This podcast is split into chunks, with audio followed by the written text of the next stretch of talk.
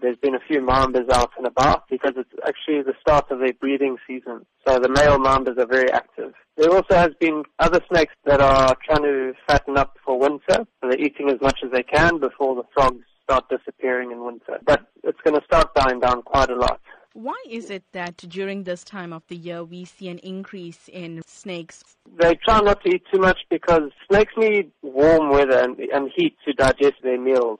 So in summer, that's not a problem. But in winter, it does get cold and they struggle to digest their food. Which are the more common snakes that one should be on the lookout for? Well, in Durban, we have quite a lot of Mozambique spitting cobras. They are very common. In areas that border valleys, there are black mambas around. Those are two snakes which do have potentially lethal bites. But they're not looking for people. They don't want to bite people. They're a lot more scared of us than we are of them.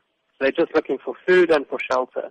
What is your precaution to those who do spot snakes this season? If there's a snake in your house, call a snake catcher for advice or to remove the snake. It might just be a harmless little snake or it might not be. It might be something venomous that needs to be removed. Don't try and deal with it yourself. Don't try and kill it or catch it because it's going to put you at high risk of being bitten. If you're outside in the garden and you see a snake, just keep away from it and move away slowly. But as I said, don't live in fear of snakes. Just treat them with a bit of respect and they'll leave you alone.